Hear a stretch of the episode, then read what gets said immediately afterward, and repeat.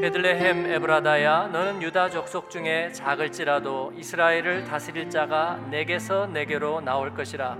그의 근본은 상고의 영혼에 있느니라. 아멘. 베들레헴 연가. 주제로 오늘 말씀을 나눕니다.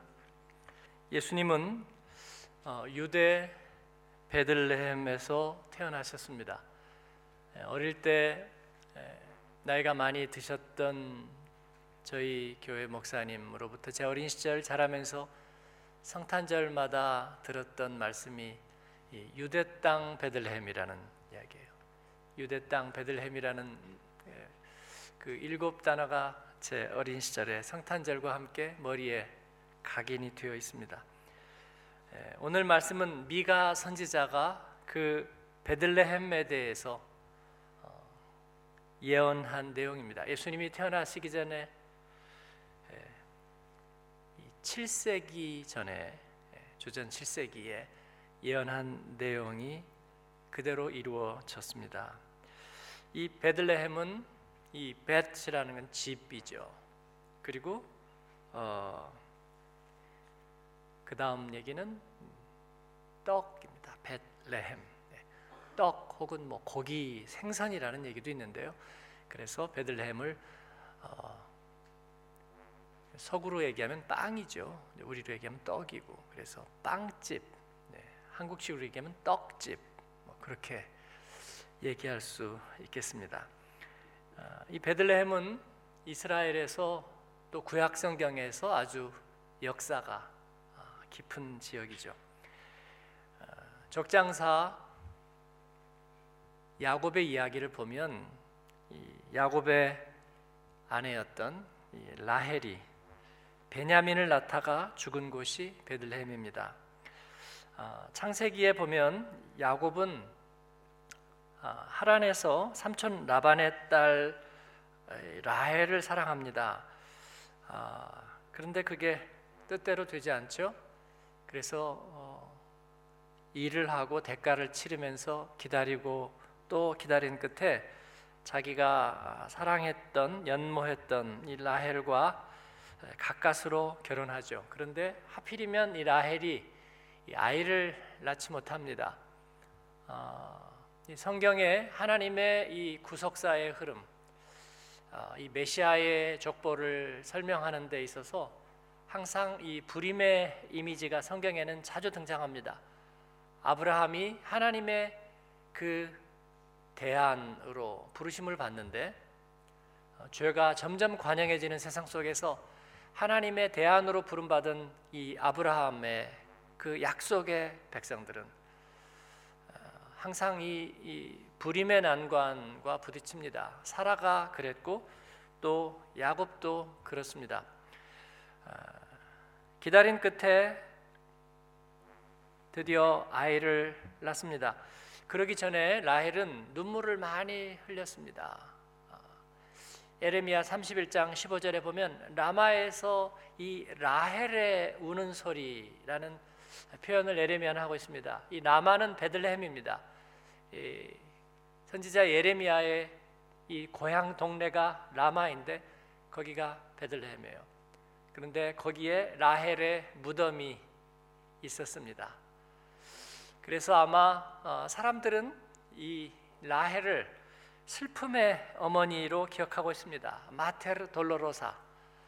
예, 그래서 비아 돌로로사 하면 예, 슬픔의 길, 예수님이 걸어가신 십자가의 길이 됩니다. 아, 그 눈물을 많이 흘린 끝에 뒤늦게 아들을 낳죠. 어, 그런데 그 행복이 그렇게 길지 못했습니다. 예, 라헬에게서 야곱은 요셉을 낳고 두 번째 아이 베냐민을 낳는데 베냐민을 낳다가 난산 끝에 이 라헬이 죽는 거예요. 과연 그녀는 슬픔의 어머니였습니다. 그런데 유대 랍비들 사이에서 이 라헬은 모든 시대의 어머니라 그렇게 별칭을 얻게 됐습니다.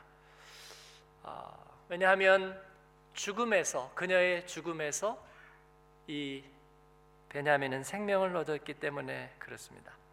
라헬에게 고통을 안겨주고 태어난 아기 베냐민은 그러나 메시아의 뿌리가 되었습니다. 다윗의 조상이 되었습니다.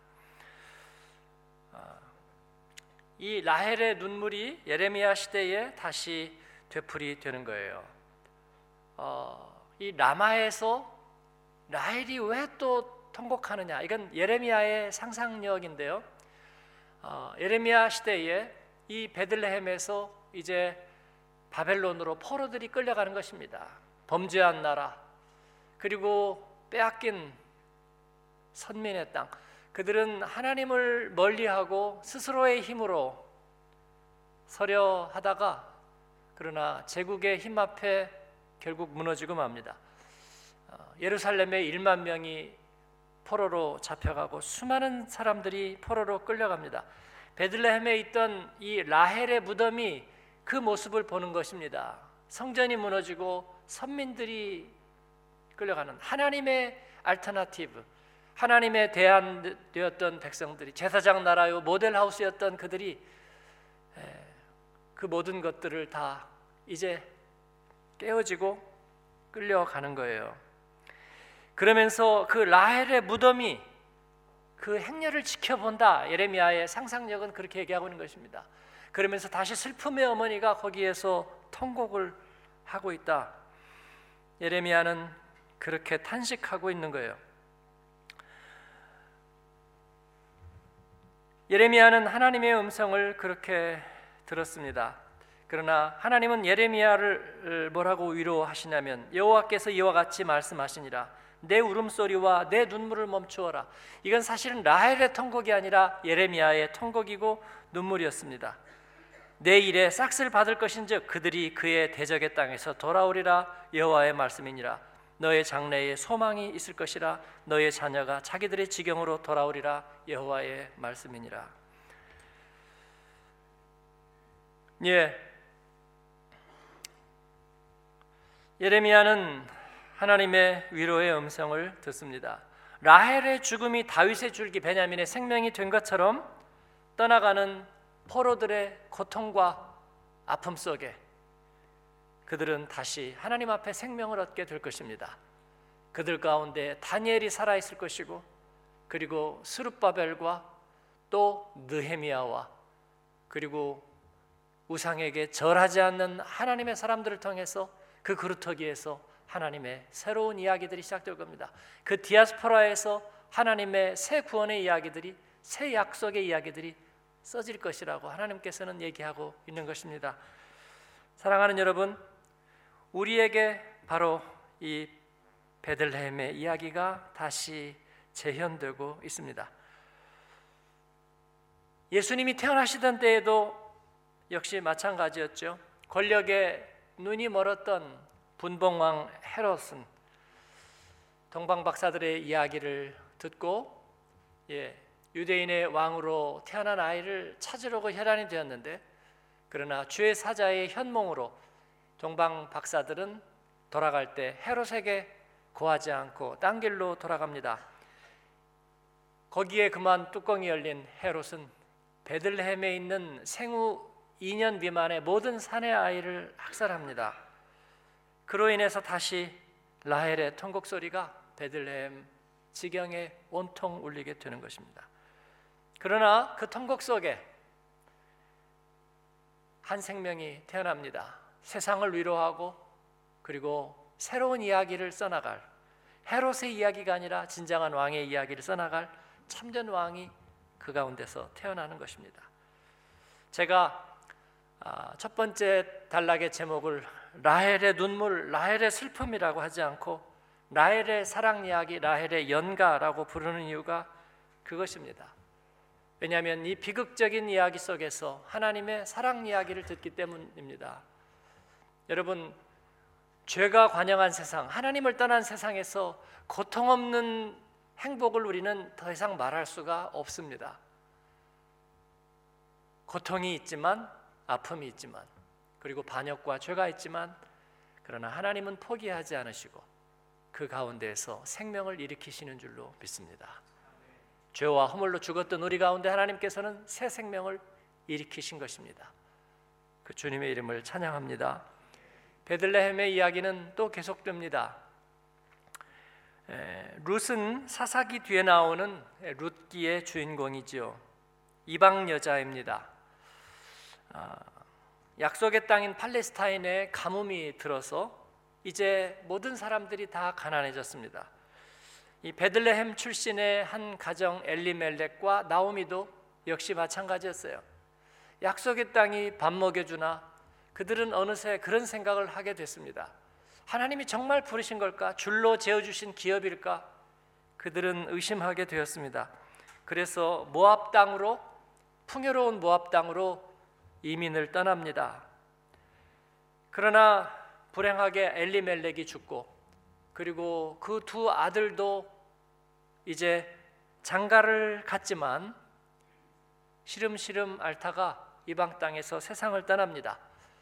예, 모압 출신의 두 며느리와 그리고 시어머니 나오미가 남았습니다. 나오미는 이방 출신의 두 며느리와 힘든 세월을 보내야 되었습니다. 그러면서 비로소 하나님의 약속의 말씀을 기억하는 것입니다.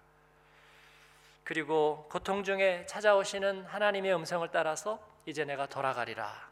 그리고 이제 베들레헴으로 다시 돌아가는 거예요. 두 며느리는 어떻게 할까? 돌려보내야죠. 쟤들이 무슨 죄가 있나? 베들레헴에 가서 나는 약속의 땅을 등졌던 사람, 고향의 친족들이 나를 어떻게 대우할지도 모르고 그리고 남아 있는 것도 아무것도 없는데 더군다나 이방 며느리들을 혹처럼 데리고 가는 그래서 집으로 떠나 보냅니다.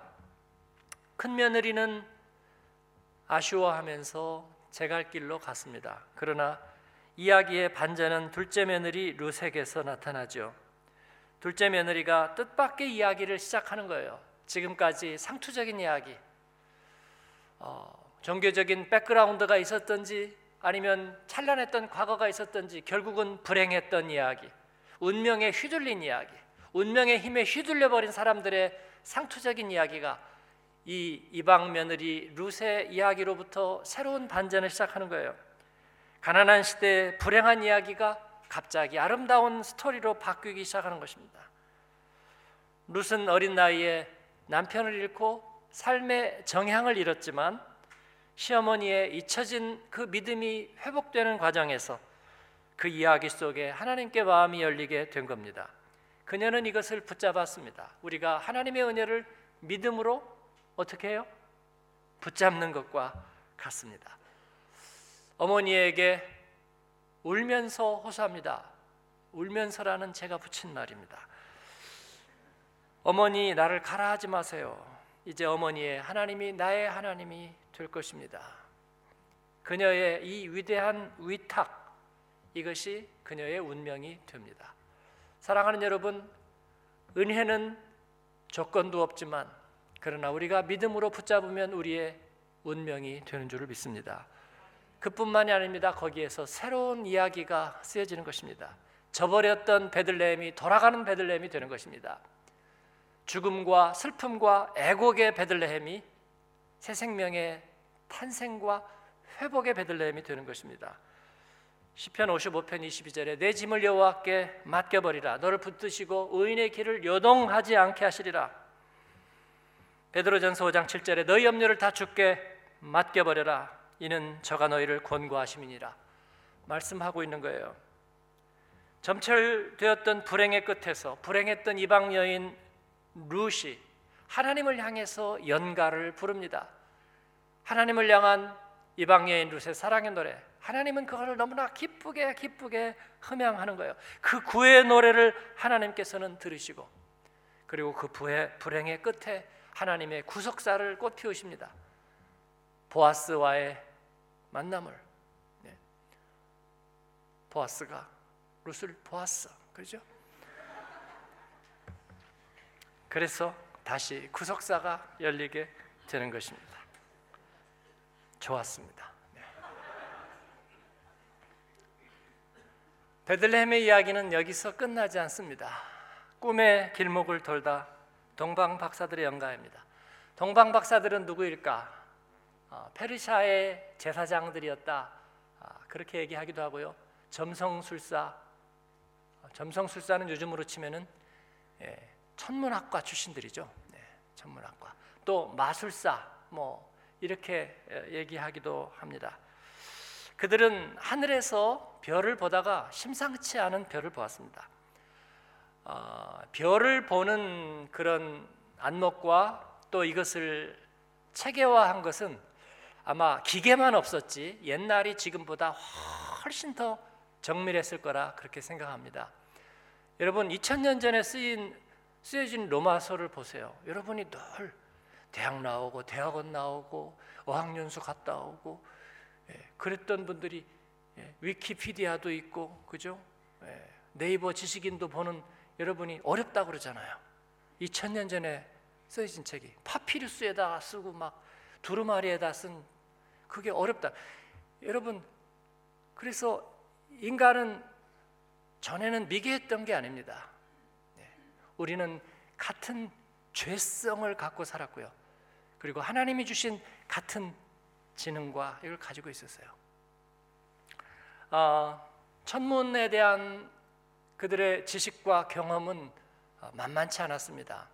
그들은 별을 따라서 그 상서롭고 심상치 않은 별의 자리를 따라서 이제 이 세상을 다스릴 새로운 존재에 대해서 그들은 열망을 가지고 길을 떠나는 것입니다. 긴 세월을. 어, 우리는 이것을 성경에 있으니까 그냥 뭐 신화나 오래전에 있었던 이야기로 치부하는데요. 여러분 2000년 전은 그렇게 먼 시간이 아닙니다. 어, 제가 종종 말씀드리지만 제가 어릴 때 지금 50년 전의 이야기 그림처럼 생생하게 기억나는 장면들이 있습니다. 그렇게 생각하고 보면 제가 저희 할머니에게 어린 시절 들었던 1800년대 이야기 네. 그 할머니도 그 이조 시대 말기 이야기를 상당히 생생하게 저에게 들려주셨어요. 어, 그렇게 본다면 우리 인생이 그냥 대충 반올림에서 100년이라고 친다면 우리는 100년 전의 이야기가 바로 어제 이야기처럼 뚜렷하게 기억되는 거예요. 피난 시절의 이야기, 그리고 어려웠던 이야기, 출산의 기억, 그리고 이별의 아픔의 기억 너무나 생생한 거예요. 마치 이 소도구까지 묘사할 수 있을 만큼 정밀하게 기억나는 거예요. 하물며 여러분 돌에 새겨지고 기록된 역사의 기록이라는 것은요 너무 정밀하고 엄밀합니다. 로마의 황제들 그 다음에 역사 이야기 무슨 예그 시오노 나나미 로마인 이야기 2000년 전 훨씬 그 전의 이야기들도요 너무 정확하게 연표까지 정확하게 기록이 되는 거예요. 이 동방 박사들은 그 별을 따라 길을 떠났는데 그 별이 뭐냐? 베들레헴의 별이 뭐냐? 학자들이 추측하는데 헨리의 성일 것이다. 예, 천문학자들이 그 행성의 주기와 그것을 관찰해서 뒤돌아가는 것은요 전혀 어려운 일이 아니에요. 네. 가 보니까 헨리의 성의 흔적이 있어요. 그러나 그게 아닐 것이다. 목성과 토성이 겹쳐지는 그래서 거기에서 큰 빛을 냈던 바로 그때일 것이다. 주전 6년에 세 번의 그런 일이 일어났던 것을 천문학자들이 기록을 찾아냅니다. 왜 주전 6년이냐? 연표가 잘못됐어요. 왜냐하면 예수님이 태어나실 때에 헤롯이 왕에 있었고 그 다음에 헤롯이 죽잖아요. 왜냐하면 예수님과 그의 부모가 이집트로 피신하죠. 예, 이집트로 주의 사자가 알려주셔서 예, 헤롯이 모든 아기들을 죽이려 하기 때문에 피신했는데 헤롯이 죽자 다시 돌아옵니다. 근데 헤롯이 언제 죽었냐고 역사에 나오느냐면 BC 4세기입니다. 주전 4세기. 예수님이 태어나실 때 헤롯이 살아있다가 죽었는데 왜 주전 4세기냐? 잘못된 거예요. 네. 그래서 우리가 AD 계산이 지금 4년이 잘못되어 있어요. 네, 이거는 저 혼자 얘기하는 게 아니고 네. 모든 기독교 사가들이 공식적으로 인정하는 이야기예요. 그만큼 역사적인 기록은요 정확한 거예요. 정확한 거예요. 예, 후대의 그 예수님 탄생과 그 연표 계산을 예, 고대에 누군가가 잘못했어요. 그래서 그게 그대로 밀려나 있는 거예요. 그래서 헤롯이 예수님 때 계셨다는 것은 분명한데 그게 일반적으로는 주전 4세기로 되는 거예요. 어쨌든 그들은 하늘을 사랑했던 동방 박사들 그리고 새로운 미래에 대한 꿈을 가지고 있었던 그 동방의 현인들은 정말 긴 길을 떠나서 그러니까 주전 6년에 그 별들이 세 번 나타났다 그랬다면 4년을 예, 빼면 주전 2년쯤 되겠죠. 그리고 그들은 길을 떠나고 길을 떠나서 가는 거예요. 그리고 그 별의 자리를 찾아서 새로운 왕 또 인류의 새로운 구원을 찾아서 그들은 마치 사랑 노래를 부르듯이 길을 떠나는 것입니다. 잊혀진 작은 마을 베들레헴 하늘 사랑을 가진 그들이 그 꿈의 길목으로 접어드는 것입니다. 그러기 전에 예루살렘에 들러서 그 사실을 고하고 그리고 어디로 가야 할지를 묻습니다. 헤롯이 그 얘기를 듣고 눈이 번쩍 뜨였습니다. 헤롯은 누구입니까? 이 예수님의 탄생에 이 베들레헴의 이야기의 센스틸러 아주 강력한 조연이 헤롯입니다. 예수님의 탄생과 가장 깊은 연관을 가지고 있는 존재입니다. 왜냐하면 그는 실제로 유대인의 왕이었기 때문입니다. 그런데 유대인의 왕이 태어난다고 하니까 눈이 번쩍 헤롯이 뜨이는 거예요. 헤롯은 에돔 출신입니다. 네. 에돔은 아브라함의 조카 룻이 아 롯이죠. 예. 롯이 이 에돔의 조상이 되잖아요. 예. 에돔은 이 유대와 인접해 있으면서 이제 이방 민족으로 취급을 받습니다. 그런데 이 헤롯의 아버지 안티파터는 바로 그 이둠의 예, 이 에돔 사람이에요. 그런데 헬라가 와서 헬라 제국이 지배할 때에 그 에돔을 유대에다가 합병을 시켜 버려요. 그런데 유대 사람들은 에돔을 이방인이니까 인정을 해야 하네요. 인정하지 않죠. 그래서 헤롯의 아버지는 존귀한 가문의 출신이고 에돔인이지만 그러나 절반은 유대인인 거예요. 왜냐하면 헬라 제국 때 유대인 교육을 받게 하고 유대인으로 합병을 시켜 버렸기 때문에 그런데 유대 사람들은 자기를 인정해 주지 않아. 그래서 거기에 대한 열등감이 굉장히 강해요. 그런데 이 헤로데 아버지 안티파터는 정치를 잘했습니다. 그래서 헬라가 이제 멸망할 때쯤에 어, 로마가 다시 신흥 제국으로 등장하죠. 줄리어스 시저가 폼페이와 권력을 다툼할 때 이 헤롯의 아버지는 가서 시저의 편을 들어주고 지원을 해줍니다. 그게 고마워서 이 갈릴리 지역의 행정장관으로 안티파터를 임명해요. 그러나 사람들이 그를 잘 인정하지 않죠. 그는 독사를 당합니다. 그 안티파터의 아들이 유명한 헤롯 대왕이에요. 예수님 당시 아이들을 죽였던 그는 아버지보다 훨씬 뛰어나고 훨씬 간악한 존재입니다. 왕이 되기에 충분한 사람이에요. 그는 아버지를 독살한 자를 찾아서 처단하고 그리고 옥타비아누스와 안토니우스의 호의를 삽니다. 그래서 이번에는 행정장관이 아니라 유대의 분봉왕 클리엔텔 퀘니시로 임명을 받아서 오는 거예요. 그는 유대의 왕이 되어서 물론 식민지 하에서 분봉왕입니다. 자치구의 왕이죠. 그러나 그는 세속적인 역사를 통해서 보자면 이 오므리 왕조의 구약의 아합이라든지 이런 사람들이 사실상 여로보암이라든지 세속적으로는 전성기를 열었던 거예요. 하나님 보시기에는 가장 잘못된 왕들이었지만 헤롯이 그랬습니다. 탁월한 외교수를 가졌고요. 교묘하게 로마의 압박을 견제하면서 유대를 발전시켰습니다. 거대한 성전, 궁전, 안토니우스 망대, 사마리아, 예, 그리고 어, 뭐 여리고 수많은 도시들을 건설하고 가이사랴의 항구를 만들고 도로와 수원지를 만들고 그리고 물수로를 만들고 그리고 강력한 요새들을 만들었어요. 헤로디움, 알렉산드리움, 마사다, 마켈리우스. 그래서 후대의 유대인들은 다시 이 헤롯을 재조명하고 그를 칭송하기에 이르렀습니다. 신의 아이디어에 도전했던 건축 대왕 뭐 이런 예. 헤롯 다시 세우기 뭐 그런 그렇습니다. 건축, 토목, 예술, 정치에 탁월한 감각을 가졌습니다. 그러나 그는 질시와 의심이 많고 두려움과 잔혹에 쩔었던 인간이에요. 쇼펜하우어처럼 염세적이었고 니체처럼 자유로웠고 바그너처럼 낭만적인 존재였는지 몰라요. 오늘날 그 잔혹사를 겪지 않았던 이스라엘이 헤롯을 다시 재조명하는 것이 아마 그럴 수 있을지도 모릅니다.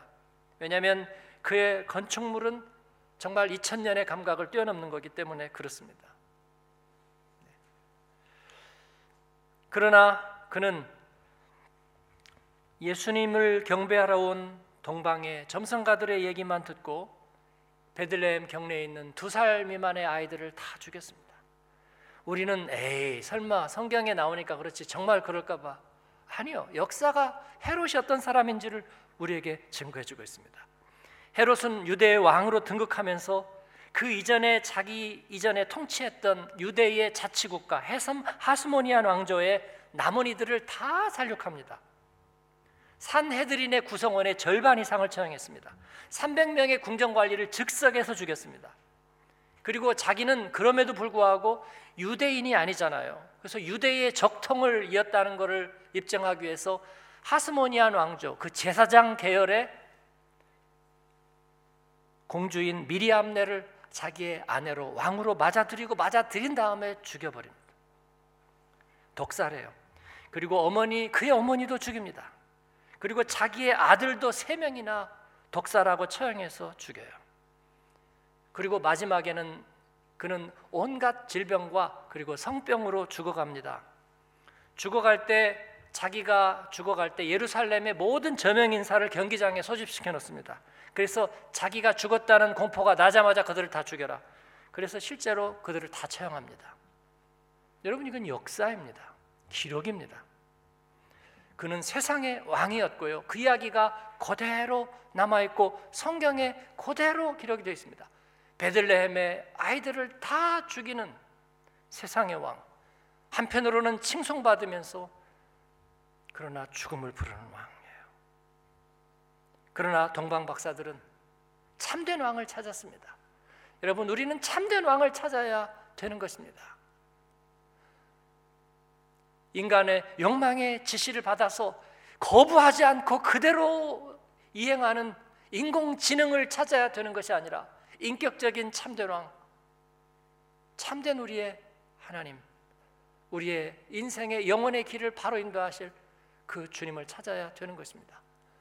동방 박사들의 그 걸음은 우리에게 그것을 보여줍니다. 그들은 예수님을 찾았고 만났고 황금과 유향과 모략을 드립니다. 메시아에게 가장 어울리는 것이다. 황금은 왕에게 합당한 보물입니다. 유향은 성전에서 드리는 성전에서 드리는 향, 기도와 같은 예물입니다. 그리고 모략은 시신을 염습하는 기름이에요. 그 메시아 주님이 어떤 삶을 사실지를 보여준 이야기였습니다.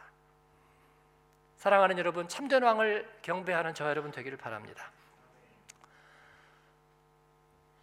마음에 새긴 사랑 마리아의 영가 예수님의 모친 마리아 그녀는 베들레헴에서 예수님을 낳습니다. 이 마리아라는 이름은 히브리어로는 미리암이죠. 헬라어로는 마리암. 그 이름의 원래 뜻은 쓰라림이라는 뜻을 담고 있습니다. 요셉과 마리아 그는 다윗의 후손이었지만 이미 영락했어요. 기울어 버렸습니다. 빼앗긴 들에도 범은 오는가? 조국은 사라진 지 이미 오래. 장래의 희망도 보이지 않은 지 이미 오래. 그들의 빈곤은 대를 이었고 그리고 어리고 배우지 못한 시골 처녀 마리아에게는 남은 것은 없었습니다. 역시 가난한 남편과 혼인을 약정하고 그리고 호적을 신고하기 위해서 베들레헴을 찾은 그녀에게 천사가 난데없는 수태고지를 하는 거예요. 감당하기 어려웠습니다. 가난하고 평범하지만 단란한 가정을 꿈꾸었던 그녀에게 남자를 알지 못하고 아이를 낳으리라 스캔들이죠. 누가 이를 알아주겠는가? 감당할 수 없는 과제. 자신의 품에 담기에는 벅찬 존재를 그녀는 품게 되는 거예요. 태어날 때부터 그랬고, 그리고 자라면서 그랬고, 그리고 나중에 십자가를 지는 그 주님 앞에서 그 모습을 바라보아 했던 그녀는 칼을 칼날로 가슴을 쪼는 것과 같은 아픔을 경험해야 되었습니다. 어머니의 앞에서 가장 비참한 체형을 당하는 그 예수님을 하나님의 아들로 바라보아야 되었습니다. 그러나 마리아는 놀랍게도 이 이야기를 정말 감당할 수 없는 이 이야기를 하나님의 사랑의 노래로 받아들이는 것입니다. 마그니피카트 이 아름답고 장엄한 마리아의 노래 시골 무지하고 연약한 이 처녀가 이 엄청난 소식을 기쁜 소식으로 받아들이는 저는 가끔 그런 생각을 해요. 이 마리아를 정말 불멸의 존재로 그렇게 받아들이는 캐톨릭의 그 마리아의 순종과 덕성을 그렇게 찬양하고 높이는 게 한편으로는 그렇다는 게 아니고요. 중세 때 이런 말하면 바로 화형이에요. 그럴 법도 하다 그런 생각이 드는 것입니다. 운명이 아니라 하나님의 약속으로 이를 받아들이는 것입니다. 내가 받아들일 수 없지만 하나님의 사랑이니까 받아들이는 것입니다. 가혹한 운명처럼 보이지만 받아들였더니 우리 하나님께서는 이를 통해서 아름다운 일을 이루시는 것입니다. 네. 마지막 제가 하나 더 썼는데 나의 베들레헴 하나님의 사랑 이야기. 베들레헴은 우리들의 삶의 이야기와 같습니다. 아이를 낳지 못하는 이루지 못하는 꿈과 사랑과 그리고 현실의 벽 앞에서 난데없는 소식 앞에서 좌절의 이야기, 빈곤과 가난의 이야기, 불신앙과 죄의 이야기, 죽음과 전쟁의 이야기, 그리고 가혹한 지배와 그리고 폭압과 그리고 인간이 대우받지 못하는 그런 삶의 자리 이야기. 떡을 찾지만 떡이 없는 이 베들레헴과 같은 세상 속에서 그러나 하나님께서는 이 가운데 새로운 이야기를 써 나가시는 것입니다. 저와 여러분의 삶의 이와 같습니다. 하나님의 사랑의 이야기를 쓰시는 것입니다. 우리의 인생은 베들레헴 연가입니다. 우리는 생명의 떡이신 주님을 만나고 그 주님으로 인해서 새로운 이야기를 쓰는 것입니다. 오늘도 역시 그 이야기는 계속됩니다. 우리들의 삶 속에 너희 하나님이 어디 있느냐 묻는 원수 마귀의 속삭임 앞에서 그리고 우리들의 삶에 내가 때로는 감당할 수 없는 환경 앞에서 하나님은 새로운 이야기를 쓰시고 하나님은 우리에게 사랑의 고백을 하시는 줄로 믿습니다. 우리도 마리아처럼 주님의 정의원이 말씀대로 이루어지이다 그렇게 고백해야 될 줄로 믿습니다. 하나님께서 위로하시고 내가 너희들을 회복시키리라. 내가 너희들을 위로하고 회복시키고 다시 이렇게 세우리라 말씀하시는 것입니다. 우리는 그 주님의 이야기를 계속 써나갈 새로운 베들레헴의 사람들이에요. 우리에게 오신 주님을 찬양합니다. 그리고 그 주님을 영접하고 믿음으로 받고 마리아처럼 고백하고 나가는 여러분을 축복합니다. 하나님께서 복 주시기를 원합니다.